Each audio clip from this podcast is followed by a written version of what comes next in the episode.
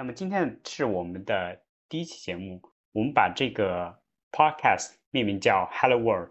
如果你是一个程序员，或者说你学过一些程序设计，那么这句话是非常经典的啊，因为在很多的编程语言当中，你去学的第一个程序就是如何去打印一个 Hello World。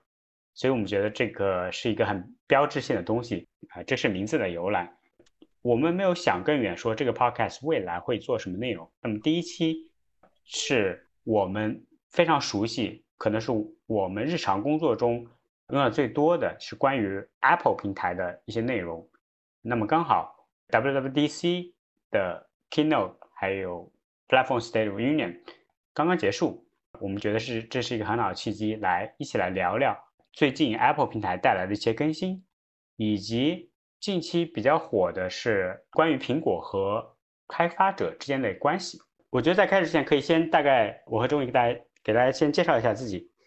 我先介绍一下我吧，职业角色大概是一个软件工程师，然后啊，主要的工作方向是 iOS 的软件开发，在 iOS 开发上面应该也是做了大概可能七年左右吧。我在国内的大公司，然后国外的大公司都有工作过，这两种文化都有体验过，同时也是呃一名独立开发者。现在参与的产品，第一个是呃一个网络工具叫 Potato，另外一个是呃一款壁纸软件叫 Qto。好，钟颖。OK，大家好，呃，我叫钟颖，然后我经历跟呃冠子呢是有些类似的，也是大概。在 iOS 平台或者说 macOS 平台做了大概七八年的一个样子吧，然后也是在国内的公司有工作过一段时间，现在在国外的一个公司工作。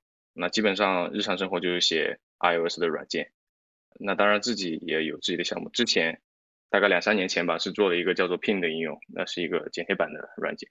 这两年的话是做一个叫 JSBox，它是一个编程的一个软件，大概是这个样子。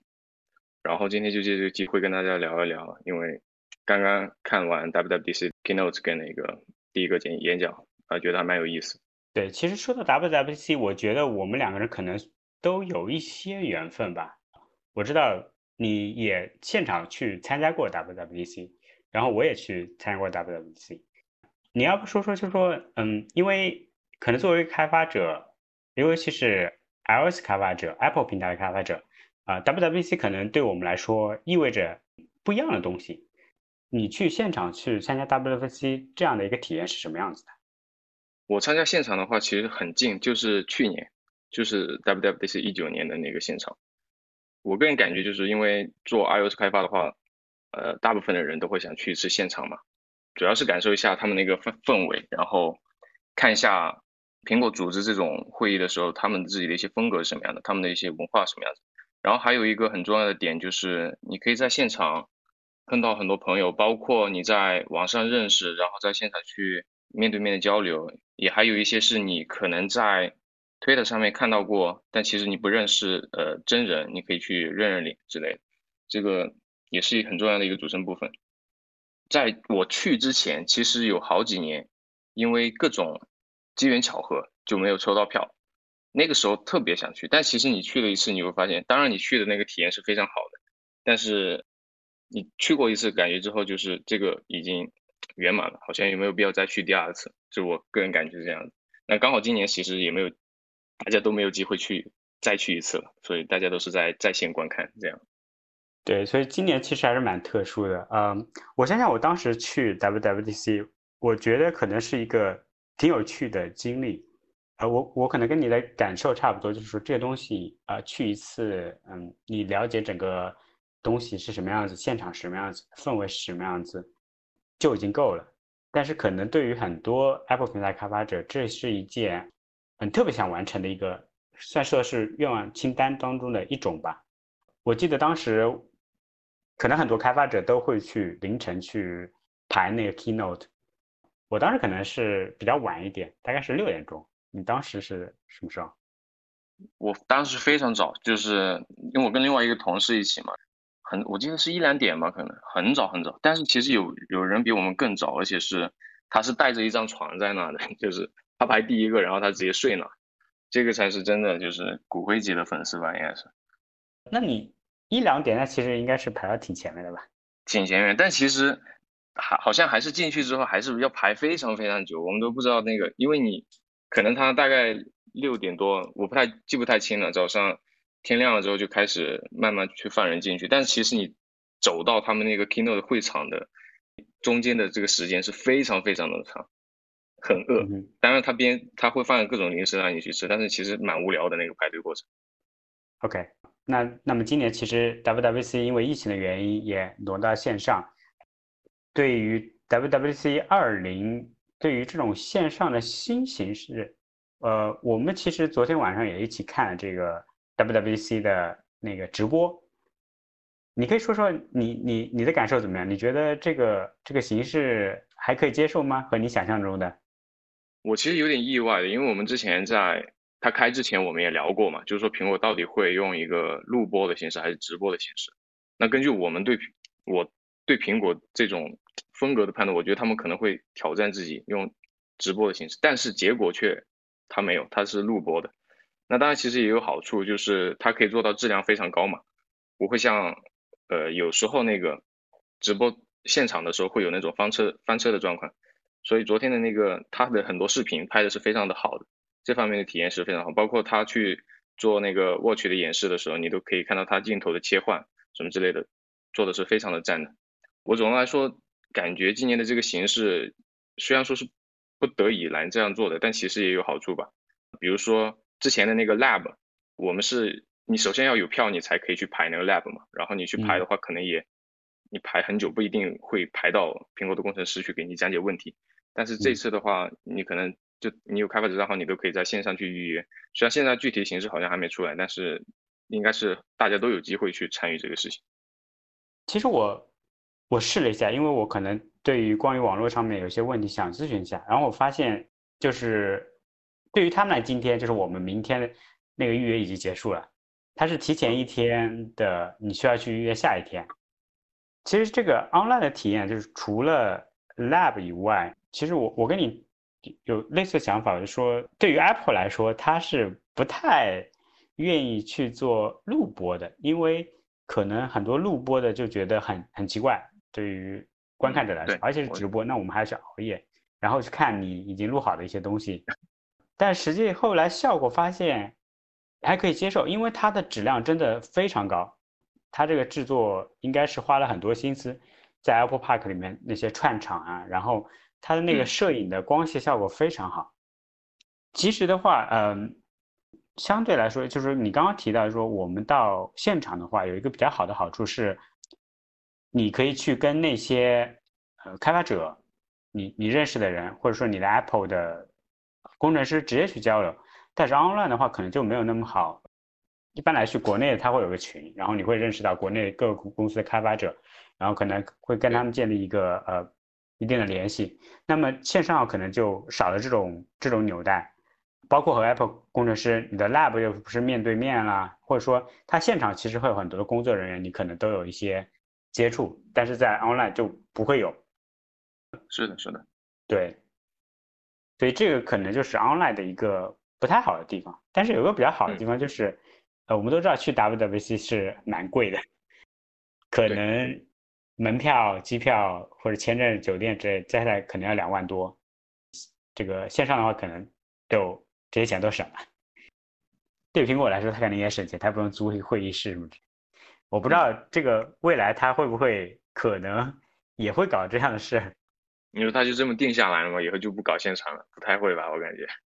对，然后我们接下来嘛，我们就开始聊一些关于我们开发者关心的一些内容。其实我有自己有列一个呃清单，我对于 WWC 二零的一些期待，然后我我在我的 Twitter 上也发了，我不知道你有没有这样的一个事儿，可能我们可以说说，就说你你最期待的一个点或者两个点。嗯，那那你先开始吗？可以啊，呃，我可能第一个点是，我我有尝试用 Swift UI 和 Catalyst。呃，但是我发现基本是一个不可用的状态，在前面的版本中。，SwiftUI 它首先它支持的组件比较少，然后它的文档不是很丰富。呃，也没有很多的这些 sample 啊，或者说最佳实践去给到你，就说其实使用起来蛮困难，然后会有很多 bug 之类的。然后 Catalyst 更不用说了，如果大家去看一下苹果自己做的，比如说最近刚上线的 Developer App，可能不是很好用。如果你看苹果第一方都做成那样的话，可能你自己都不想用了。这个是我很期待，就是说在在 WWDC 二二零之前，我希望它在啊这次 WWDC 可以去提升的，在 Swift UI Catalyst 上面做的一些提升。嗯，我的话，我其实之前有有两个吧。第一个是因为之前有听说会支持自定义 email 和 browser 嘛，这个这个已经实现了，但只是在第一个 beta 版里面，我们不知道怎么样去实现这个事情。应该是有需要应用去做支持，但现在就还比较早期的一个阶段嘛。但是是明确有的。另外一个就是关于那个桌面 widget 的一个一个一个改进，也是之前看到一些消息，一开始还是挺期待的。但是其实这个最终出来的效果是不尽人意的。这个等一下可能可以再聊一下细节。嗯，总之就是说这两个大概实现了一个吧。其实我还有一个有一些我比较。叫私心，我希望能够实现的东西，比如说 iTunes Connect，我们知道，如果你是个 Apple 开发者，你就知道它这个东西很难用。呃，它提供了一些 API，但是这个 API 也很难用，而且很多功能不支持。所以我我是很希望它能够提供更丰富的。呃，既然你做不好，不如提供更多 API 让开发者，因为你你这后面的开发者有很多非常优秀的开发者，他可以帮你做好很多事情。而且你已经开放了 API，那为什么不开放多一点，对吧？这是一个。对，其实啊这个前几天还发生一件比较巧合事嘛，就他重新改版那那个网页，把那个网页做的比较漂亮，然后也可以适应手机端的那个屏幕，但是却弄坏了很多同学的 CI 嘛，因为那个 Fastline 它是基于那个网页的行为去做的嘛。嗯，对，这个事情就是一个巧合了。它是它是从 Angular 然后迁到了 React。势必它会在前端做一些改变，因为 Fastlane 的原理它可能就是模拟，然后包括去做一些 DOM 的 pass 或者抓取，whatever，只要苹果改了什么东西，它可能就会 break，然后你需要去更新。其实他没有在用 ITC 的 API，说明其实那 API 做的也不怎么样嘛，否则的话他们就不要去爬这个网页了，对不对？是我我有试过它的 API，它的 API，嗯，怎么说吧，就是说可用性还是比较低的。你基本上只能管理 test flight，就如果你要管理跟 app 相关的话，只能管理 test flight。那你实际的 app 是不行的，包括你要去自动设置一些什么更新说明啊或者截图都不行。对，这是我这是我可能想想期待的。第二个没有实现的，呃，是 CloudKit，然后我希望它有一个 serverless API，可能可以付费没有关系，但是我觉得这个也许我我甚至期待它也许将来可能会实实现。呃，因为 CloudKit 我使用下来我感觉还不错，尤其在 Apple 的生态圈里很方便。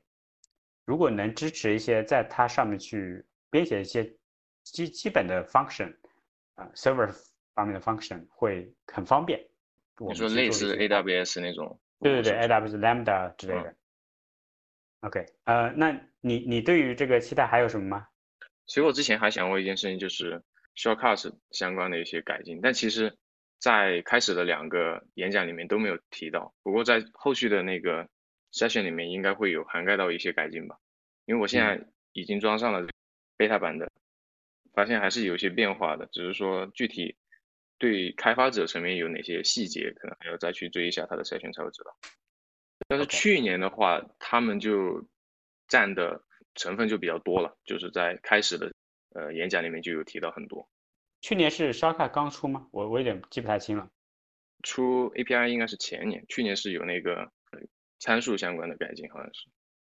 其实也很奇怪，就是一般来说，可能刚出的时候会就就是比重多一点，但今年其实我感觉，嗯，就是很多东西，一些我我感觉不是特别必要的，就是很小的 feature，它会花，比如说一两分钟去讲，就是挺让人意外的。对你装上十十四 beta，你就发现其实对于开发者而言的话，其实没有多少适配成本，因为跟之前差不多，嗯，就是 break 掉的东西很少。我自己尝试了一下我自己的两个小项目，都没有什么太多要改的东西，有有一点点小小的问题，但是都很快的可以改掉。嗯，所以你认为它是这次的开发的这个质量比较高呢，还是说他真的没有做什么？没有，我其实我其实倒是挺那个希望，不管它是不是，我希望它是分那种奇数版本、偶数版本去跑大的和跑 fix 这种这种流程，这种是对开发者而言、对用户而言都可能会更稳的一个一个做法。嗯，我倒希望今年没有太多那种太需要开发者去注意的东西，呃，反倒是一年多一点，一年少一点，这样可能大家都好过一点。对。所以，我我的感受也差不多，就是它今年可能很多的，像我们接下来可能聊到 App Clips 和那个 Widgets，它都是一个新增的东西。然后它在已有的东西，比如说它要做很多，呃，交互的改动啊，或者说是界面的大更新，几乎几乎没有。因为比如说我装完 Beta 之后，发现除了那刚刚那几个，甚至那几个你一装完是看不到的，其他东西都是一样，没什么变化。很多 App 基本都直接可以用。对，今年可能就其实就桌面桌面有些变化吧，但是桌面的变化也不是那么的明显，所以感觉可能一方面是它今年的重心会放的 macOS 多一点，呃，另外一方面可能由于疫情啊，或者说包括美国的一些影响，呃，导致它会可能会砍掉很多功能。嗯，对，今天当然是那个比较重要的是它那个多个端的融合嘛。对，啊，这个我们可以对。等会儿放的这个专门来讲一下。一开始我们可以来讲讲 iOS 的更新。我的理解的话，iOS 可能有两个是最大的更新，一个是 Widgets，一个是 App Clips。对，呃，不如我们先从 Widgets 讲起吧。啊，我知道你本身你在 Widgets 方面应该是开发经验还是很丰富的。你之前那个 Pin 对吧，是一个基本是一个 Widget 的应用。所以你你现在看这个 Widget，你觉得？实用性，或者说，嗯，对于开发者、对于用户来说，它是一个值得投入的东西吗？这个问题的话，首先，在 iOS 上面有 widget 这个东西是在 iOS 八的时候开始的，但是那个时候其实从 iOS 八到 iOS 十三，它都它的使用方式都是你把通知中心拉下来，再划一屏嘛，呃，之前可能不用划一屏，但是在之后的一些 iOS 版 iOS 版本里面，它会变得更深了，就更找不到。呃，然后苹果它自己给你的一些建议是说，widget 应该尽量的用来展示一些信息，不要去做太过于复杂的用户交互。当然，他自己的一些实践也是这个样子的。那其实 widget 长期以来的一个问题就是，在负一屏或者说从通知中心进入这种方式，其实没有多少人会用的。包括我之前做，因为我好几个 app 都是以 widget 为主嘛，其实碰到最多的问题就是，他不知道怎么加 widget。他他们最多的一个疑问是说，哎，为什么我装了这个 app，它没有自动跑到 widget 上面去？对，这个就是一个很神奇的事情。然后话说回今年的这个 widget，我刚开始在看那个直播的时候，录播的时候。我是很兴奋，我觉得说啊，这个东西居然可以直接把我们现有的 widget 就给拖到桌面上去用，这个会给我的感觉是非常好的一个事情。但是会议结束之后，我去试这个功能的时候，我却发现它不是这个样子的，而是说我们现有的 iOS 十三的一些 widget 跟现在十四的这个 widget 它是完全两个不一样的东西。也就是说，开发者你要去给十四做。widget 的话，你完全要自己写一套新的，跟之前那个十三的是两两个不一样的东西。而且你去做这个 widget 的时候，你只能用 Swift UI 去做，没有其他的用呃，比如说你用 Objective C 或者是纯 Swift 的代码去构建界面都不行，你只能用 Swift UI 去写。当然，这个也是他强推他 Swift UI 的一个一个证据嘛，对不对？那这个倒不是最重要的，最重要的是在十四里面，widget 它完全跟之前那种 widget 是不一样的东西。我今天体验一天下来，我觉得它非常接近呃我们在 WatchOS 上面的表盘组件。也就是说，苹果它会提供一些那种方块给你嘛？那方块有些大，有些小，你可以自己去编辑那个桌面的布局。这个很像那个你编辑表盘的时候的一个事情。然后它基本上不能接受任何交互。你在点表盘的时候，它其实会打开一个 app。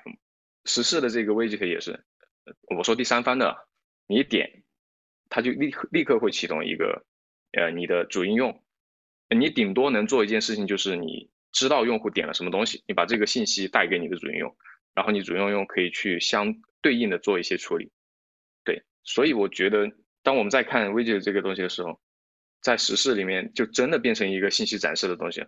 对有些应用来讲，可能是比较好的，比如说你的应用就展示一个天气，或者说就展示一个日期，你你是个农历应用什么之类的，这些都是比较好的。但是，呃，我我现在看到翻车最严重的，除了我自己的那个 JSBoss 可以用脚本去写那个 widget 以外，呃，有个很有名的开发者，他做那个 Pcalc 的嘛，他的它的 widget 是一个小的那个计算器，就你可以直接在上面按就可以出呃。计算的结果的，但是这个在实事里面就完全是变成不可能的，因为你点就打开了你的 app，所以这就是没有办法去做的一个事情了。所以我们现在就是两种评价都有吧，一种是认为说你可以把这个 widget 放到桌面，这是一个非常好的信息展示的方式；另外一种是假设你之前你的 app 就依赖于 widget 的一些交互，这个就彻底废掉了，等于说苹果是完全抛弃掉这一部分的概念。让开发者重新去做一个选择，对我的个人感受是这样子的。OK，呃，我我其实一开始没有注意到一点是，呃，你的意思好像听上来说，iOS 十四原来的那个 widget 就没了，是吧？如果你要更新的话，现在用是可以用的，但是它的那个添加方式很复杂，看起来像是 bug，就是你要先触发桌面的编辑。模式，然后再滑到副一屏，再滚到最下面，再点另外一个编辑按钮，然后你才可以去添加。那从开发者的角度来看，你去看那个 SDK 的时候，呃，它是被标为废弃的，所以在可预见的将来是一定会去掉的。所以它接下来可能就说，哦，我的位置都是不能交互的了，至少从目前来看。但是我我更疑惑的一个点是，它的。官方文档上也好，还是代码里面，它的 demo 的代码给你的信息都是这个不能交互，顶多就是点了你跳到 app。对，但是，呃，快捷指令可以交互。对，但是虽然我不对这个结果表示意外，因为快捷指令是第一方的嘛，他想做什么事情都可以。呃，如果你去体验 iOS 十四上面的快捷指令的话，那你不会觉得跟十三有什么特别大的区别，因为它就可以处理各种各样的。呃，用户的交互，它运行起来有点像，就比如说你在呃桌面上启动了一个快捷指令的话，它是直接在那个桌面上就出各种各样的弹框啊，或者是用户输入啊，都直接给人处理的。对，但是开发者不行。对，我我觉得可能那个才是我们想要的 widget 的样子。对我一开始以为是那个样子的，其实不是。所以我感觉，因为以前的 widget 它是可以交互。那么是不是可能可能猜测说，它接下来在，比如说 iOS 十五某个版本之后，它会加上这个功能？这是一种比较好的猜测。就像之前快捷指令的接口刚出来的时候，其实它不支持传递参数嘛。那你要多个 app 去连接的时候，其实没有办法很好去连接。但其实他们在之后就下一年的版本里面，很快的改掉了这个问题，然后提提供了很好的各种 app 衔接的方式。对我们这样。猜是一个比较好的一个猜测。那也就是说，对于像比如说 Pin 这种很依赖于在 widget 交互或者啊那个 Pickout 这种，那么在 iOS 十四它是可以继续用原来的 extension 继续做，但是可能会比较丑一点，不太确定。对，一个是比较丑一点，然后你那个你可以明显的感受到十三的 widget 跟十四的 widget 它是。那个优先级是不一样的，苹果是把十三的地位放很低的，对，它一定是在十四的下面，对，它最底下的，所以这个可能我觉得有点奇怪，就说它创造了一个替代的东西，但是又不包含它以前提供的功能，这种事情很苹果，我感觉 倒不是特别意外，因为其实如果你做技术的话，你知道早期我们去渲染网页都是用那个 UI View，对不对？那对。八的时候出来，WK View 性能非常牛逼，但是各种用起来不舒服。这个就是一个苹果会做的事情，它做一个事情，它一定是半桶水的，然后它慢慢去把你 给做好。嗯哼，所以刚刚我们提到那 widgets 你是只能用 Swift UI，这个对，呃，从一方面来说，我看了一下，他说，呃，因为他要把他用 Swift UI 写的一个声明式的那个呃相应结构，然后把它打包成一个 archive，他用这个 archive 呢，相当于是当做一个缓存或者是存着，然后当需要渲染的时候，他把这个 archive 取出来，然后把数据填进去就 OK 了。对于你的 app 来说，它就不需要去。跟你进行什么交互？我理解可能说哦，如果你是用 UI 去写，它没办法去做这么复杂的操作，而用 Swift UI 比较简单。就是他他推 Swift UI 肯定有他的考虑嘛，但这个我们可以等一下再说。但他他要我们做这种桌面位置，他肯定想省电嘛，对不对？所以现在你去看，你去研究它的那个工作原理，你会发现为什么刚刚会有这 Archive 这个事情。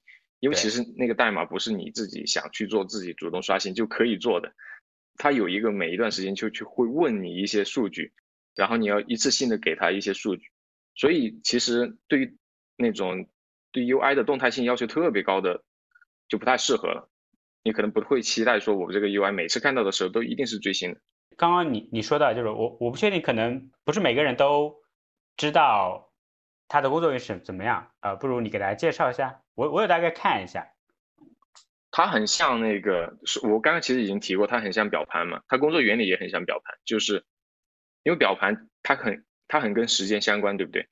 它其实不是说我每次打开呃表盘，我像我们写很多页面的话，我们会有一个我我们就知道页面出来了，我就去做一个网络请求，然后我把数据拿回来之后做一个处理，这是一个很标准的模式，对不对？但是表盘的那种模式，它是，哎，我我问你一段时间轴上的数据，你要告诉我，你你可以想象成你有一个有一个一长串的时间插槽，然后我会要去把这个数据给你，然后 iOS 或者 watchOS 你去帮我展示在某一个时间应该是一个什么样的数据，这就是一个主动跟被动的区别，这是为什么你不能去期待它有特别实时的一个效果。但实际上这个频率是由 App 自己决定的。说我可以决定我到底是一小时呢，还是一天？对，因为其实之前的十三的 widget 它原理很简单嘛，你每次拉到你让它出现的时候，那个代码是知知道的。我我的代码我知道我出来了，我就可以去做任何事情。就它以前的那个跟你正常的一个 app 的这种生命周期是差不多的嘛？对对对，现在生命周期完全不一样。那对于 widget 来说，现在我们这个 widget 来说，它是你你有你是无法管理的。苹果告诉你啥时候更新啥时候，很被动。但是你可以指定一个频率，啊，比如说你的天气可能是按小时更新，是对，是的。所以我有有一个疑问，就是说，如果我指定一分钟更新一次，会怎么样？这个就可能涉及到它很多那种操作系统在管理这个东西的时候，跟网络啊、耗电啊什么之类的考虑，就很黑盒了。这个事情就，哎，他可能发现你太频繁了，就把你干了。对，他其实还。提到说，它这个 widget 实际上是可以做一些比较简单的配置，有点像啊之前做的那个 intent Siri intent，对啊，你可以传一些基本的参数，然后它可以呃进行一些简单修改。配置方式也挺很静态，就是你要长按它，然后你再点一下，它会把那个卡片给翻转过来，然后你再你才知道那个配置的页面是长什么样子。那个翻转的动画是非常的浮夸的。对这个其实呃有一点没有提到的，我们刚刚是这个东西它不仅仅是在啊 iOS 上会出现，呃如果你做的其实在 macOS 上也可以移植过去，会在那个通知中心那边也是一样的。这也是为什么要用 Swift UI 了，就是你一套代码就可以可以跨苹果自己的所有端嘛，其实。好，那关于呃 widgets 可能是我们想要讨论的就是这些。可能最大的争议点是，它对原来的 widget 的行为进行了很大的改变。第二个点就是它的这个开发体验其实很有限啊，你必须用 Swift UI，然后你能做的行为是非常有限的，你只能等待系统去去 call 你，告诉你你应该去实行什么代码。所以很期待就说接下来会不会出现一些比较有趣的 widget 的应用，因为这个东西其实怎么说还是很很有意思的。嗯，我我个人还喜欢，有 widget widget，然后可以去做一些自己的自定义的东西，但是呃，就目前来说，它给的空间还是很有限的。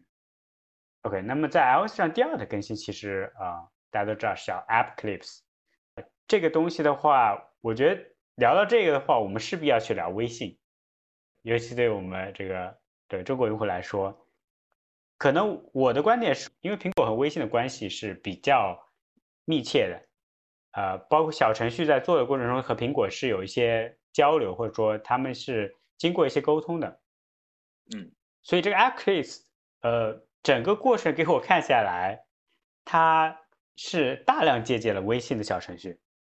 嗯，可能是这个样子。包括它有一个叫那个二维码吧，很很难不让你想象到那个 微信的那小程序了嘛。对，然后它也有一些啊 size 的限制，嗯，比如这里他说的是十兆，呃，那么微信的话，它其实是呃，它会更小，可能是啊，我我印象中可能是两兆这个样子。是两兆，我刚刚刚好查了这个。因为它是那个。呃，HTML 然后 JavaScript 相对来说可能小一点，然后苹果这边都是 native 的 code，对，这也是他们的一个区别。对苹果来说，它它的哲学就是我所有的东西都是 native，啊，是的，它肯定更快。首先，但是我有点疑问，就是说我一个十兆的东西，然后他的意思说，当用户去，比如说去扫了一个 clip code，或者是接触到一个 NFC 的 tag，那么这个时候他去下载这十兆的东西的话，很难说啊。如果你有我们知道有些地方可能网不太好，嗯，是不一定能够弄下来的。呃，native code 更大更快，但是初次加载可能会弱于小程序，但是二次加载可能就会有优势了，所以这个很难讲这个事情。因为十兆其实不小哎，很多 app 都没有十兆的其实。对对对，如果你是 Objective C 写的话，可能呃很多 app 都不需要十兆。我印象中像你之前的 Pin 其实是很小的。应该是不到十兆，对，一开始非常非常小，是，这就是我当时他们说小于十兆，我说我靠，十兆这不是很大吗？我我觉得苹果它它不太善于去考虑这种呃非常边界的弱网环境这种东西。嗯嗯，这个你看苹果的一些网络服务你就知道了。不得不提出 ITC 是吧？要点名批评。只要是网络，只要是苹果，只要是跟网络相关的，它就很糟糕。呃，那对于这个 App Kit 啊，你觉得，呃，你你是独立开发者，你觉得这个东西对你来说有什么用吗？或者说有没有潜潜在的这种去去适配或者说去采用的可能性？我感觉啊，像我这种，我我是做一些小工具嘛，这个对我可能用处不是特别大，就感觉上我可能会把我小工具里面的一个部分作为。比如说，它在 Safari 里面有这种链接，或者是，呃，iMessage 里面，当然其实国内并没有人在用 iMessage，iMessage 里面有这种呃链接的话，你可以提前看一下这个 app 能做什么，感受一小部分功能。这个对我其实可能没有太大的吸引力，但是这种其实很应该会更适合那种，比如啊，就是做线下的一些活动什么之类的这种，嗯，可能会就它很场景化嘛，因为它不仅支持。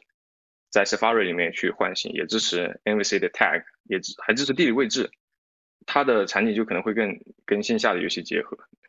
我想的最最直观的场景就是奶茶店或者星巴克这种。对，就是你你你不用下载他们的 app，你就可以呃可能做一个简单的点餐什么之类的。然后它其实它会直接跟 Apple Pay 啊，然后包括 Sign in with Apple 这种东西呃做一些比较快的集成。在中国，我持一个观望态度，我不确定，呃，会怎么样。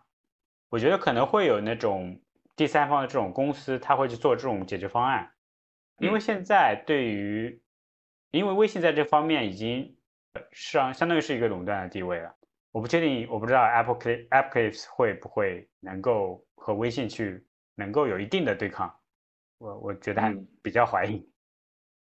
对你，其实你刚才提到一个特别有趣的点，就是那个 Sign with Apple，这个又是一个苹果真的是很做铺垫很厉害的一个公司。它硬推 Sign with Apple 的时候，其实我们是不知道有 Clips 这个东西。但是你现在回过头来看，我操，它这个东西完全就是很早之前就埋下的一个铺垫，因为他之前有那个他推的非常的狠嘛，然后现在数据也很好看嘛，说是有两亿的 这个呃登录这个用户。你你会用吗？你有用到？我自己的话，我这这个又是在在国内有个非常搞笑的事情，本身这个三 iOS app 它是有那个它是有那个呃隐私保护方面这类东西，但是国内的话，你三 iOS app 之后马上让你绑定手机号，就没有什么很大的意义其实。对，所以在国内的话，嗯，我基本呃没用过，因为真的没有任何意义。呃，我觉得可能有那么一点点意义的，就是说，呃，他会给你一个那种假的 email。但是国内的 email 的这种 spam 的轰炸是比较少的，它更多的是短信的那种骚扰。呃，如果从开发角度的话，呃，我感觉这个东西可能从开发成本上来说是相对比较低的。据苹果说明是，那个页面首先是你在它的后台配置的，这个 app 呃这个 app clip 是嗯有点像类似于一个 extension，但是它能够使用的这个。功能是有限的，比如说有些关于隐私的东西，比如说 CarKit 或者说 HomeKit、HealthKit 这种东西是不能去访问的啊，包括或者是你的 contact 这种，它都不行的。啊，相对来说，我觉得它是比较独立的一个产品。然后，当用户真的可以用、想用或者什么，他可以下载你的那个整个 App。对这一点可能没有提到说啊，它在那页面可以提供给你一个入口去下载你的完整的 App，嗯。然后它会把你完整的 app，呃，替换，就是替换掉原来那个 app clips。而且如果你在用这个 app clips 的时候，比如说，嗯，它我我印象中是一段时间内，如果你没有用，它会把它自动的清理掉，就是有点像之前那个小程序所说的叫什么“用完即走”，是吧？好像是 这个意思。对对对。哦，好像苹果用的 slogan 也跟跟这个差不多。哦，我印象中还有一个是，嗯，Clips 是在八小时内它可以推送通知，然后其他的话，我觉得可能更新都比较聊胜于无。用户比较那个的，比如说那个打电话过来，他不会全屏啊什么之类的，他会有个。这是这是一些可能在 Apple 它自己平台上做的一些呃比较有意思的更新，呃，对我们开发者来说可能没什么区别，因为我们也不会设计的。啊，还有那个。iOS 现在也集成了一个离线翻译应用，据说效果非常厉害，但我现在还没有具体测测试它到底多厉害。对，它的比较优优势就是离线，到时候我们可以看一下吧。我印象中它好像是个 API 是公开的。啊，开发者也可以用这个吗？嗯，我印象中好像在发布时候我有听到，但是我我不太清楚。我在翻文档的时候好像没有看到，我不知道有没有。如果能够提供这个 API 还是很好用的，你可以去。做一些呃词典或者什么之类的，挺有意思的。嗯，OK 啊，那么 iOS 我们就先说到这，然后如果待会我们想起来什么，可以再再聊聊。现在我们可以聊聊这个 iPadOS。我理解 iPadOS 基本更新没什么更新，很少很少吧。交互上有一些改动，比如说那个 Sidebar，它现在可以。之前是两两列嘛，现在可以三列，对，但其实也没有什么所谓。然后把那个 Spotlight 从从你那个 macOS 里移植给 iPadOS，所以其实就是越来越像 Mac 嘛。然后 Mac 越来越像。有点用，就是因为你在其他应用，比如说你可以 run 一些 Shortcuts 什么之类的，这个还是有点用。对对对对，你这个跟开发者没有什么很大关系，除非它开放接口，这个就不一样了。呃，对我我理我理解，以苹果这个性子，它短期内是不会开放的。然后有一个 Apple Pencil 相关的，蛮厉害的，就是那手写嘛。你在任何一个 Text View 上面都可以直接手写，它就给你识别成文字。不过这个对开发者也没有适配成本，它直接就 给你做好了这个。我觉得那个呃，对用户来说是很有用的。比如说你是学生，你在上课记笔记的时候，这个是还蛮有用的。你不用一直在切换这个 context，呃，尤其你比如说人家打开那个软键盘，整个界面又会被重新弄一下，然后你用这个手写还是非常好的。对，说到这个，其实我我有一点感受是，苹果这次 WWDC 对中文用户的照顾是非常多的。我不知道你有没有注意到，比如说这个手写的是，它是支持中文和英文，对。它可以然后还可以混合，对吧？然后呃，翻译也是中文在第一批就有，字幕你看一下，会发现它只有中文和英文。什么地图的更新，它也就是提到美国和中国的一些城市，让我让我个人感觉，呃，他还是感觉还是挺高照顾那个中文地区的用户的，毕竟这也是他第二大的用户群体嘛。应该说这块的关注是逐步的增加，以前其实没有很多那个特殊照顾，所以看起来我感觉 i iPad OS 没有什么特别大的更新。可能更多的是他把这个 iPadOS 和 macOS 去做一些整合，然后把重心放在 Catalyst 上。这时候我们可以去聊一下这个这次发布会的重头戏吧，就是 macOS 一些变化。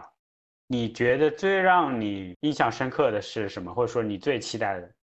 肯定是那个芯片嘛，苹果自己的芯片，这是一个完全。你现在一个代码就是跑在它所有的硬件上，这是一个非常吓人的事情。那也肯定是苹果它做所有段融合里面很重要的一步，所以他们也是觉得说这个是一个非常里程碑的一个事情。包括在那个 State of Union 的那个视频里面，前面很长的都是在讲这个事情。对他这个，其实我印象中他提到了说，就是 Tim Cook 他会说，历史上对于 Mac 来说，它有三次比较重大的转变，一次是转移到 PowerPC。一次是转到那个 Intel 对吧？还有一次是 macOS 10，然后现在就是他转到那个 Apple Silicon，所以我觉得对他们来说，他是很重视这个。然后让我想到你刚刚提到说，苹果对于铺垫这件事儿，它是做的很长远。是是是，这个是真的让我有一点震惊到，就是这个东西它的铺垫真的是非常久。其实你可以看到细节，就是说现在的版本号。虽然它现在存在版本号不一致的问题，就是你有在有些地方看它那个版本号是十点十六，但是有些地方看你是十一，但其实他们应该是想以十一来命名这个大版本的。我看了那个 Platform State of Union，它里面很明确的说到这个是十一，操作系统我估计是没有更新。对，包括他们有一个那个我还申请了一下，但是现在中国区好像没有那个，就是。呃，那个五百刀去借你一个 Mac Mini，然后你去做那个适配的那个计划。我也我也申请了，感觉很有意思的吧？那个五百刀的话还可以接受，因为它我印象中好像是两年，是吧？还要怎么回收这个东西？呃，不好说这个事，反正我们是申请的嘛。它可能对中国来说要通过一些官方的审核之类的。呃，我不确定是不是两年，因为他说是 End of the program。然后他前面暗示说这个 transition 是用两年，那我猜测就是两年吧。其实这个 Mac macOS 它也做了很多 UI 上的改进嘛。总之你一眼看过去，你会觉得跟 iPad 没什么两样了，已经看上去的感觉。它今年的 macOS，嗯，叫 Big Sur。这个我我在网上看到一个挺挺有趣的小道消息，说这个 Big Sur 它那段路不是特别好，就是。好像是一直在封路什么之类的，就是很多人可能对那段路的这种回忆没有那么美好，所以他今年对 Big Sur 进行了一个非常大的 UI 的更新。先说感受吧，你觉得你喜欢吗？我个人挺喜欢的，因为我本身喜欢移动平台的视觉也多于这种桌面端的视觉。它其实做了很多那种。UI 空间的改进嘛，你会觉得你其实之前用 AppKit 写出来就不，它不长这个样嘛，对不对？对。但是现在它很像用 UIKit 写出来的东西，嗯。然后包括它对它自己所有的图标都进行了圆角矩形的处理，所以你会真的感觉你在用一个 iPad。我个人也是，我觉得嗯还不错。就第一观感来说，我还没有升级，因为呃我只有一台主力机，我我不太敢升，平时工作还需要。呃，可能有一点我觉得不太好的是。呃，有些地方太白，尤其我我印象比较深刻的是，Xcode 那个有个 Preference 的地方，那个特别白，感觉和它的那个图标的对比度就太低了。我甚至怀疑它可能有 Accessibility 的问题，色彩对比度不够的问题。对对，呃，然后我们其实都提到了一个点，就是我们在观看的时候，看它那个视频，Fluent 就不自觉的映入了我们的脑中。Fluent，如果有的人不知道的话，可能它就是呃微软提出的一套 design system 或者 design language，嗯，叫 Fluent UI。呃，如果你去看他那段在 Mac 那段视频，会发现跟微软的那个 Fluent UI 做的一些宣传会非常像。所以很多人在推特上开玩笑说是苹果帮微软把 Fluent UI 做好了，很有意思。然后因为它有很多毛玻璃啊、阴影啊，然后有不同层次，就会觉得非常像。但是更多的我对这种新系统的感受的话，可能还得我呃实际上手，然后升级之后，可能再有一些呃新的想法。那么我们可以去聊聊，就是对于具体的开发者来说。对于新的 macOS，你会去关注吗？或者说你会把你的 iOS 的 app 迁到 macOS 上面吗？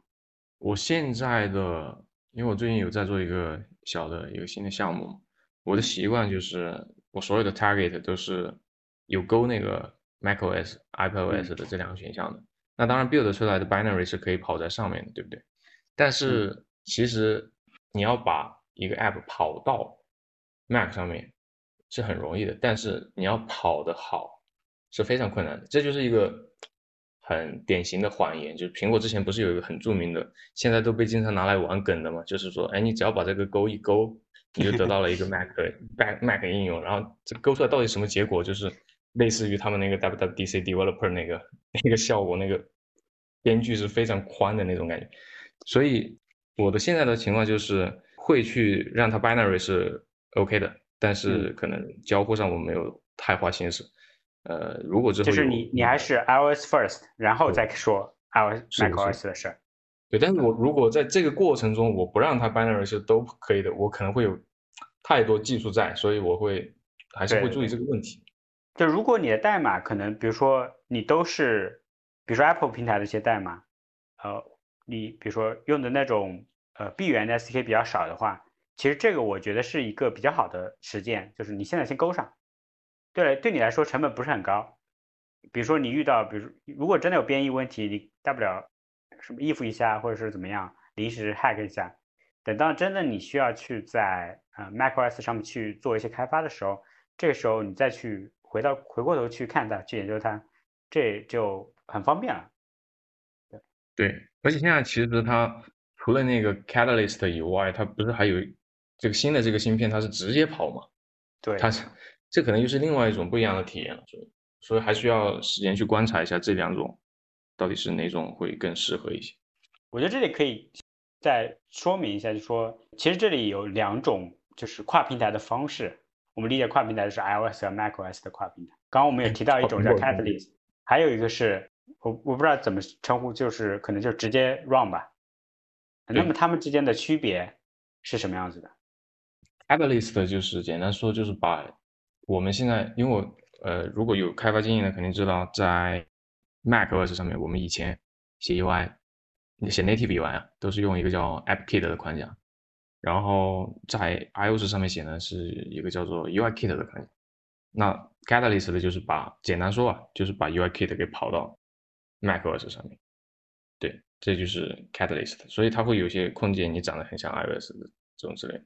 但是，就是昨天公布的那个，它是另外一个原理的，它是直接把 iOS 应用就不经过任何的，按照他的说法，他再一次的用了那个说法，就是你只要几天你就可以搞定这样一个事情，然后就可以直接跑上去。我因为他们展示的时候是用了一个那个经验硅谷还是什么之类游戏什么之类，对，经验硅谷，对，看起来很像那么回事，但我现在其实也很期待到底是怎么一回事。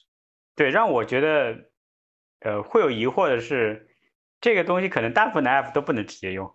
游戏我觉得还 靠谱一点点，有游戏比较靠谱。对，你还因为它有的游戏可能还要手势那种东西很复杂，在手机上嘛。你到 Mac 上，比如说纪念碑谷这种操作比较简单的是 OK 的啊。如果特别复杂的，比如说还要陀螺仪这种，就让我觉得很有疑问了。然后我还有一个疑问的点就是，因为在 iOS 的 app 它是有 Sandbox 的。呃，我有听到他会大概提到，但是我没有太懂他是怎么实现这个 sandbox 的，就是怎么样去避免这个问题，是吧？对，不太确定。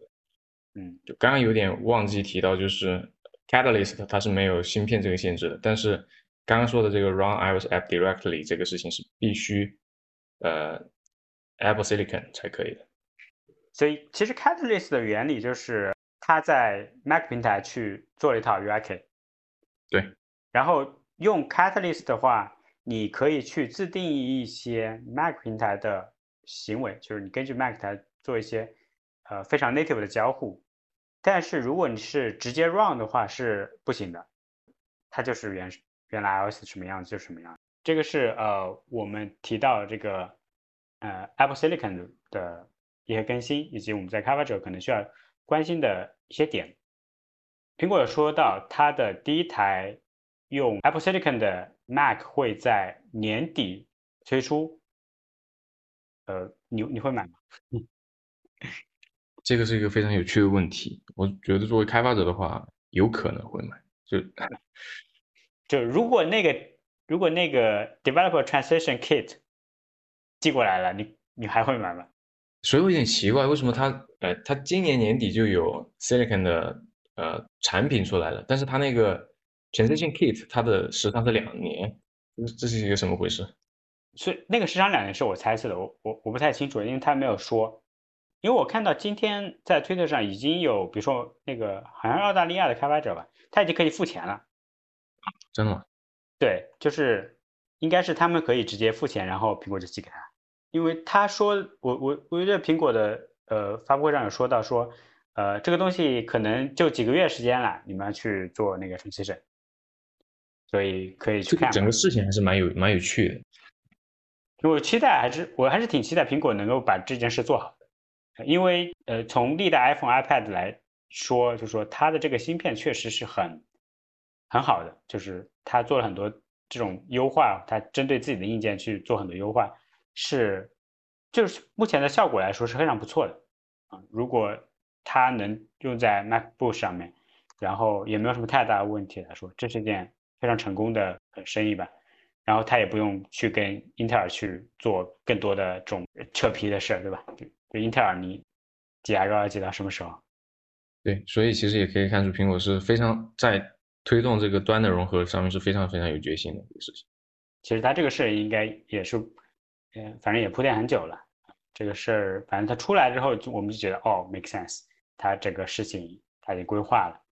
对，有有一个点可能没有提到，是我们如果要去做，比如说 Catalyst 的应用，尤其是在新的 macOS 系统上。可能你需要去看的是，嗯，你先你说你要不要做这个事儿？你可以去参考一下苹果的第一方 App 做的什么样。我们刚刚有提到一些例子，比如说那个 Develop App 真的是挺糟糕的，可能你去看了都不会想用。那么，因为在它那个是用老的 Catalyst 做的，所以我们不清楚它在新的版本上会不会怎么样呢。它有提到一些新的 App 是用 Catalyst 做的，啊，比如说 Messages，然后 Maps。啊，然后以前还有什么 Podcast 啊，或者 Find My Home 之类的，都是用 Catalyst 做的。目前来看，它那个 Messages 和 Maps，我感觉效果看上去，它视频的 demo 还不错。对，但是这个要升 Beta 的 macOS 才可以用，对不对？啊，对对对，因为它肯定是它在新的那个系统才会提供这个嘛。对，所以这是一个建议，就是如果你想去呃看看自己的 App 想不想做成啊 Catalyst 的话，你可以去去去研究一下。这个应该就是主要是在 macOS 上面的最大更新吧，Catalyst。哦，后面些就比较杂，我们可以随便聊一些啊。我我其实我在之前自己的 wish list 里面，我还有一个点就是那个 FS Symbol 啊，嗯，不知道你用的多不多？实现了，我用很多。这个，对，你是独立开发者的话，这个对你来说是个好朋友。对，好朋友，然后省了很多事。然后我我的期待说它可以加更多的 icon，因为它那个 icon 还是比较少的。我我没有看有新的，因为那个没法下，好像是现在。新的现在它是 coming soon 的一个阶段，然后它有彩色的，然后也加了好几百个。哦，加了是吧？对。OK，那就那就还还不错。然后也出了颜色。我我其实特别喜欢它这个用法，它是实际上是一个 font。比如说你的 s u i 你用 text 就可以做了。不用很复杂的把它导成 image 什么之类的，对，然后有各种自重的支持。这个，嗯，包括苹果自己在它的新系统上也是 heavily used，啊，所以我觉得对于开发者来说，这是一个挺有意思的东西，挺有用的东西，你可以去，可以去使用的。而且它跟那个 Contextual Manual 结合的非常好，就是你看起来非常的原生。嗯，WatchOS 你觉得需要去聊吗？WatchOS，WatchOS 的一些更新，感觉有点无痛关痒吧。像那个分享，我印象比较深的一个就是那个，你可以把你的 Face 给 Watch Face 给分享给别人，然后别人可以快速创建跟你一模一样的表盘。大概是这么。这就是我说的这个这个 feature，它讲的。可能要两分钟，我就不太懂这个 feature 有什么。还有一个跟跟洗手有关的需求，那个可能就是这个特殊疫情原因，然后特地做了一个小的 feature。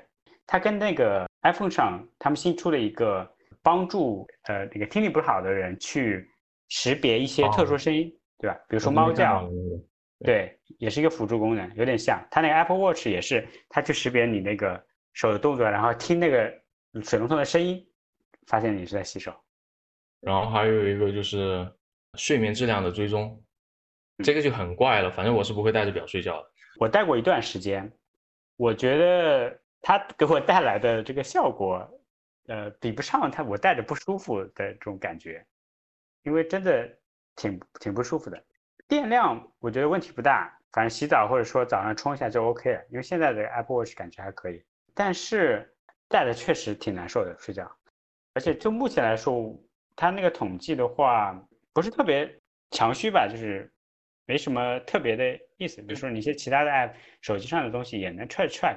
其实我对 WatchOS 感觉就是这样的，当你要运动的时候，比如说要游泳什么之类的，它就是一个特别好的工具。但其实你对它的期待也不会特别的高，就它就是一个。我我现在其实就是我我也不期待它有什么东西，就呃，it works，对，能看通知，然后。运动的时候能用，就 OK 了。而且现电量也还好，对，总的来说还就还不错。就它是一个值得拥有的产品，但是你也不要把它想象的特别神那样的东西就行。啊，有人提到说 WatchOS 可能用能用 Shortcut，这个我有看到，但是我没有仔细去看。你有这个我也看到了，但是怎么说呢？其实啊，在苹果收购 Workflow 之前，WatchOS 就是可以用 Workflow 的。但是收购之后，他们反而砍掉了。可能他们觉得在 Watch 上面用的场景可能不是很好，或者说跟他们的 Siri 各种各样的一些服务还没有做得很好。但他们觉得今年把这个再弄回来是一个比较好的时机吧。所以你现在是确实你是可以直接在 Watch 上跑你的那个捷径了。嗯，但是具体效果怎么样，我还没有还没有去试。我觉得它可能更多的是它这个捷径和 HomeKit 的结合更紧密了。从去年开始，其实就已经做这个事儿。如果你是你的家里很多的智能设备是跟 HomeKit 连起来的话，那你可以去做很多的 automation。我觉得可能你在手表上去操作这些家里的东西，就显得比较自然。对，其实你去跑一个非常，比如说啊，很多的人他用捷径可能是要去保存一些数据或者什么之类，这种你在手表上就没有场景嘛。所以你在手表上用什么东西，其实是非常跟你的需求相关的。比如说手表上看看猫是吧？总体来说，我觉得 WatchOS 和 Mac 呃跟 iPadOS 差不多，就是属于今年没有什么大的变动的，是小修小补，可能会有一些底层的 fix 什么之类的，但新的 feature 还是比较少。就我个人来说，我觉得 OK 可以接受，没有问题，只要你不把它弄坏就行。OK，下面的话有一块儿我想聊一下，就是关于隐私。这个是苹果一直以来比较看重的东西。其实像我们刚刚已经提到一些，比如说 Sign with Apple，然后以前的版本，比如说一个比较大的变化是那个 Location，就是你你比如说你要申请后台的 Location 的权限，它第一次会问你，让你给 When When you use，就是呃当 App 在用的时候的权限。然后当你真的你的 App 真的需要后台的定位权限的时候，它就是再弹出一个框，向用户请求授权。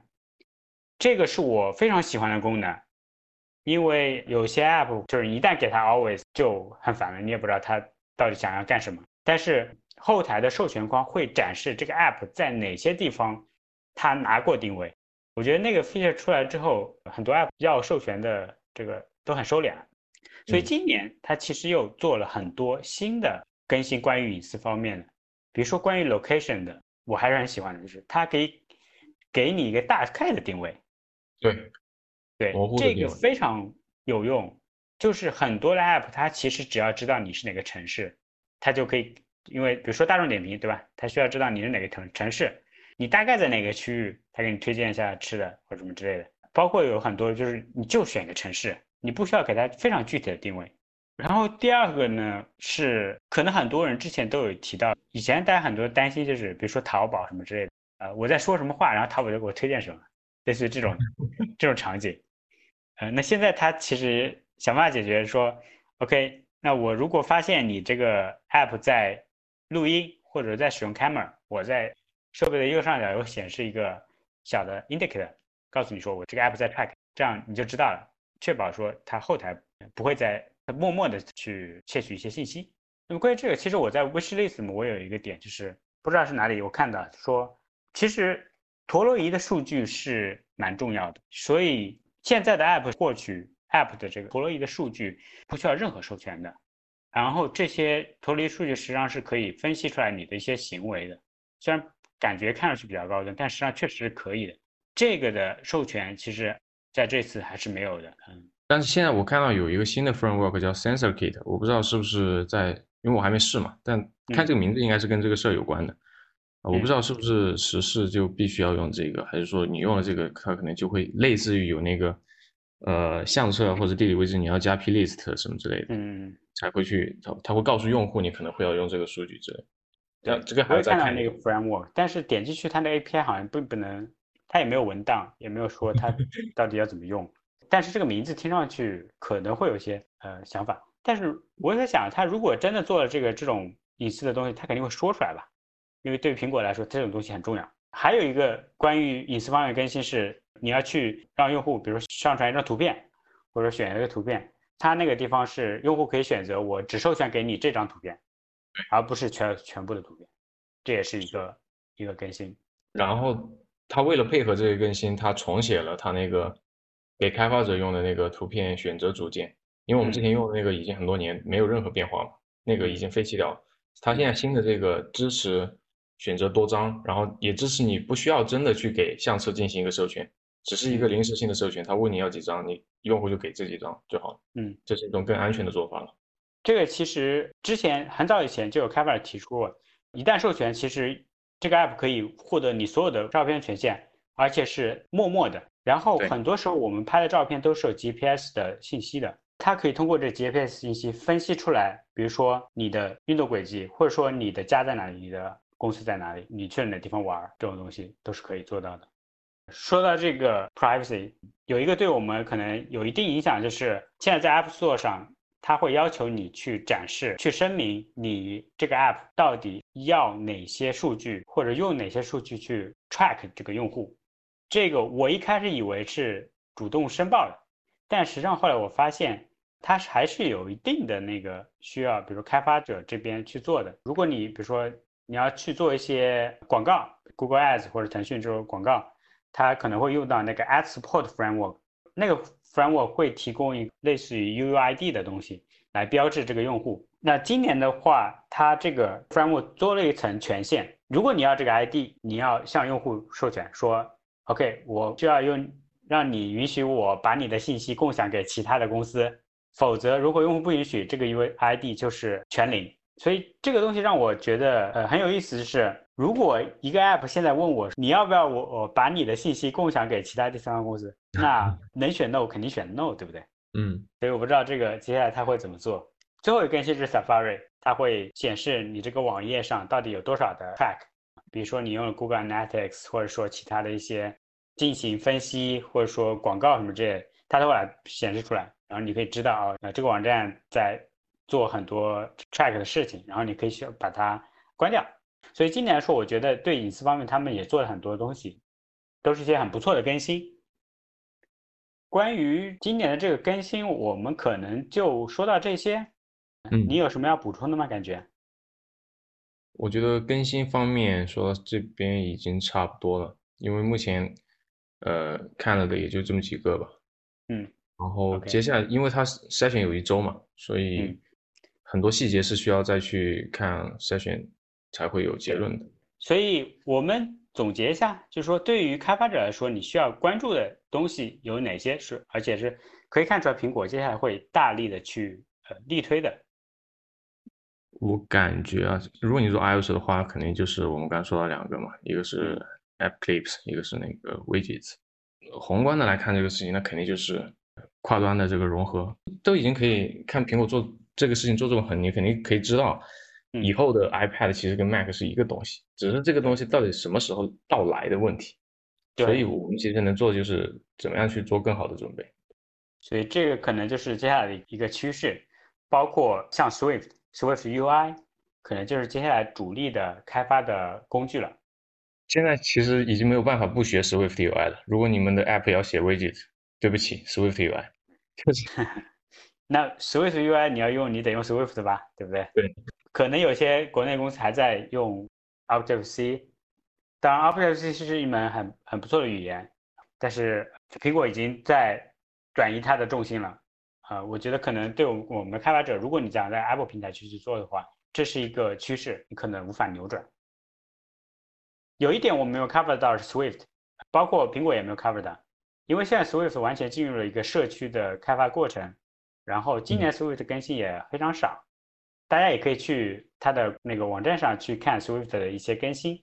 值得说明的一点就是，呃，今年 Swift Package Manager 更强大了，它可以支持一些呃资源文件。比如说图片啊，或者说 localization 的 string 啊，一些翻译的文文字啊之类的，这是可以的。其他可能是一些语法的小的更新，不是特别重要。嗯，有一点就是在新的 Xcode 它会支持，你可以去开发 AWS 的 Lambda，就用 Swift 写的，因为前不久它 AWS Lambda 支持 server side 是吧？对对对，然后你可以在 Excel 也可以去开发这个 server side，就是你前后端都可以用 Swift。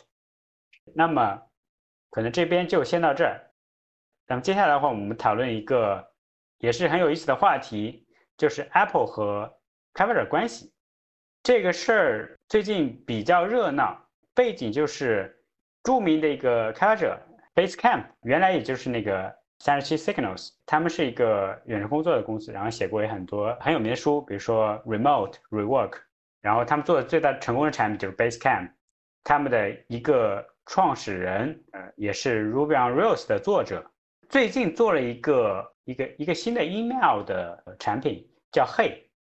现在出了一个事儿，就是这个 Hey email 它是年费订阅，嗯，一年九十九刀。自然呢，它是需要做跨平台的，那么他们也上架了 iOS。现在目前它是邀请制，而且可以看出来，它将来可能并不会，因为它收费嘛，它并不会去。呃，拥抱苹果的叫 In-app Purchase System，不会去走苹果的内购订阅的渠道，这个事儿就让苹果很不高兴了。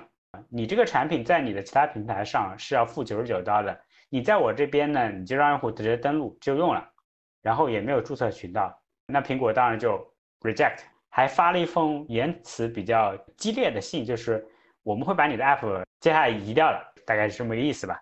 在这个过程中，被大家所诟病的一点就是，他们那个发过来的有一封信里面是态度不是很友好，就是说你们做了很多的 app，然后在这么多年已经 deliver 了给，比如上百万用户了，但是呢，没有给 App Store 贡献过一分钱。言下之意就是说，你现在做的这个东西你要付费，你还不给我们分点东西，是很说不过去的。因为大家知道，如果你在 App Store 上架的话，你需要给苹果交掉百分之三十的苹果税，如果是订阅的话，那么第一年是百分之三十，第二年就是百分之十五。平心而论，这个比例对于一个苹果的，比如说我们独立开发者来说，我们很难说这个比例到底合不合理。但是对于一个大公司来说，这个比例是非常高的，因为大公司的利润并不算特别高，然后它需要支出很多成本，可以说很多公司都吃不消的，因为他们自己还要去。在苹果交完这个税之后，还要去，比如说当地政府继续交税，那么这个问题就引发了社区的很多讨论。总的来说，我觉得可能大部分人都站在嘿这边，想要苹果在这方面做一些改变。因为很多人觉得苹果付出的这，就是我们给苹果交的是百分之三十的税，实际上苹果提供的对开发者的服务是不够的，不匹配的。更何况每个开发者还要每年交九十九刀的那个会员费。整个事情的背景就是这样，我相信这个事情你应该有很多很想说的，因为在之前呃也发生过类似的事情，给大家介绍一下。这个事情首先它肯定不是一个新鲜的事情嘛，只是说它突然之间这么火热，是跟这个最近的这个爆出的人有关系，他在社区上很有影响力嘛。本质的原因就是，其实他们想去搞苹果的观点也很有趣，就是，呃，我们先不讨论这个三十到底是不是合理的一个事情，你能不能把一碗水端平再说，这个是也是我自己，我其实对我个人而言，我其实并没有觉得说这个三十。太多了还是合理？这个先不太重要，先真正重要的是为什么有些人可以不这么做，但是我却要这样做，否则你就会不让我通过审核。而且我当我审核被拒的时候，我去跟你说，哎，为什么这个人可以，我却不行？你却可以用别人这样做不是你这样做的理由来来弹射我，这个让我觉得是我付出呃每年百分之三十的钱给你，以及我每年还有会员的费用。这个是你没有给我够质量的服务的一个事情，包括其实这个事情也会涉及到很多大公司的一些 PY 嘛，就比如说之前微信不是也有一段时间那个打涨嘛，一开始苹苹果也是想收掉百分之三十嘛，但后来还是坐下来把这个事情给谈好了。那你想想看，像我们这种小程序员，你有机会跟苹果坐下来谈吗？这不可能的事情，对不对？所以我们不可能总是去指望。大的公司去推动解决这种事情，因为他们其实也只想解决自己的问题，他不是想把这个生态给弄好，对不对？像微信，它解决自己问题，他会帮你去修复这个生态吗？当然不会。所以这个问题就是对我个人而言，就是苹果你怎么做都没关系，但是我希望说你的条款都是公开透明、能说得通的、逻辑自洽的，你不要用一些模糊的条款来搞我。比如说，呃，越来越经常出现的有些。账号莫名其妙就被调查，那调查来调查去，最后结果什么都没有，然后你就走了，你耽误我的应用一两个月没有办法更新，甚至有很多情况是账号莫名其妙被下架掉，我自己有经历过嘛，这个很多人都知道，在我之后又有好几个独立开发者找到我说，他们也出现类似的情况，他们不知道怎么办，我们就只能去社交媒体上去把这个事情给搞大，然后苹果觉得说，我靠，这里有一个。P.R. 问题我们要修复一下，然后我们才会去帮你看这个问题，这个就太尴尬了。所以我觉得，希望是说苹果可以认真对待这件事情，他们的审核跟我们开发者应该是平等的，他们审核我们，我们也可以审他们，他们有如果有做错的事情，他们也是要得到惩罚的。但是我并没有见到这个机制，对不对？他们可以做任何事情，这就是问题。对，其实说到苹果这种，可以我们就说是双标吧。有一个开发者做了一个网页，大概就是嘲讽那个苹果的 VP 说了一句话。苹果的 VP 说，用户下了你这个 app，结果他不工作，嗯，doesn't work，就是说，嘿，他们下载之后，用户如果没有在他们的，比如说其他的平台去注册，实际上是不能就 work。有个开发者就做了一个网页，列举了类似跟嘿一样的，比如说 Netflix，Netflix 更直接，在他的平台说。你在这个 app 当中不能注册 Netflix，请到 那个网站，他也没有说上网站，就是说当你变成会员之后，你就可以用我们这个 app 了。我觉得它其实更直接了，好吗？就说你在我们 app 不能注册，这个就是我不想教你这百分之三十，直接就是这样子。对，然后呃，苹果是 approved，它甚至还列举了苹果的第一方应用，比如说 App Store Connect，这个东西是 那个东西也是只有登录没有注册的一个入口的。类似的还很多，就就让人很奇怪嘛。那你这些公开的大应用都尚且不遵守，为什么这些我们这些小的开发商，像 Basecamp 这种已经不算小的，那么为什么我不行？而且你没有一个很好的反馈机制，说这个事儿是很明确的，或者说能够让我去跟你好好的聊，说到底怎么回事儿。很多时候，如果你上架过 iOS app，你会发现，你如果跟那个审核员去交流，大部分时候他只会用模板，对吧？对，他们对自己的审判是非常有信心的。我有时跟他们纠缠了有四十多天，最后他们才同意跟我打一个电话。那我觉得这个东西他是应该一开始就给我打呀，对不对？你不是浪费我一个多月，你才给我做这件事情。就是你会发现，如果打电话的话，其实很多时候都很方便，因为打电话他会。会找本地的人跟你来说，然后他可能会更了解一些。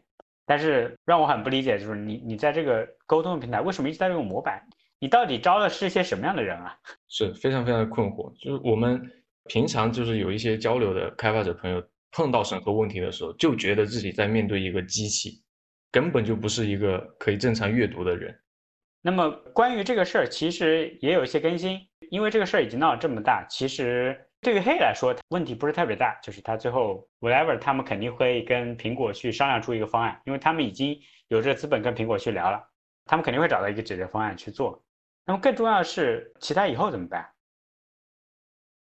我看到苹果今天新闻稿有提到说，他会去新的 App Store Review 的流程，在接下来的可能他说的夏天啊，那我理解可能就是八九月份吧，会影响到这个 App Review 的流程。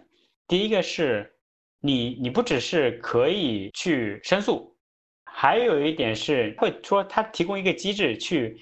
让你去挑战这个 guideline，interesting，但是他没有说这个机制是什么，就说我会提供这种机制让你去挑战这 guideline，这 guideline 合不合理？我觉得这个是真的话是特别特别好的事情，至少说他们觉得我们 guideline 是可以挑战。那他之前的态度就是我们这个就是不能挑战，就是对的。但我很质疑他这个这个挑战的透明度怎么样？是提个 radar 这种吗？就是大家都看不到。你也不知道别人在说什么，这个可能意义就没有那么大，只能依赖苹果自己主观能动性。第二点是，他说，如果你的 app 已经在 App Store，然后你接下来要修个 bug，这时候你有可能会发现，有的时候你去修 bug 的时候，苹果突然说，呃，你这个 app 存在什么什么什么的问题，你你要去解决。这时候他说，如果你只是修个 bug，你的这一些关于对 guideline 的这个违反，可以先搁置。意思就是搁置争议，你先发版，对吧？这是他提出的两点。我觉得这还是可以期待一下的，毕竟他这个就没有改进过这么多年。如果是有这种改进，我是非常乐意见到。先不说它效果怎么样，这个可能就是我们想要聊的关于苹果和开发者的关系。当然，苹果也做了一些工作来去完善它和这个纽带吧。比如说，有人提到说它论坛进行了重构。但相对来说，我觉得苹果对于开发者关系这方面的投入还不是特别够的。相比于比如说 Google 这种，他们会举办各种 Developer Day 这种活动啊，啊，对苹果来说这种几乎很少，而且都是，啊，他只邀请他自己的一些人，而不是所有人都能参加的。所以相对来说，苹果和苹果开发者来说，这个关系不是那么的亲密，或者说不是那么的平等。本地化这方面其实没有 Google 做好。对我甚至觉得他在美国可能也不太行，就是在这方面，他可能更关注于他自己，有点像一种高高在上的态度吧。可能他没有这种想法，但是至少给人感觉是这样。好，那么今天这两个话题其实我们都聊的差不多了，感谢大家的收听，我们下期再会。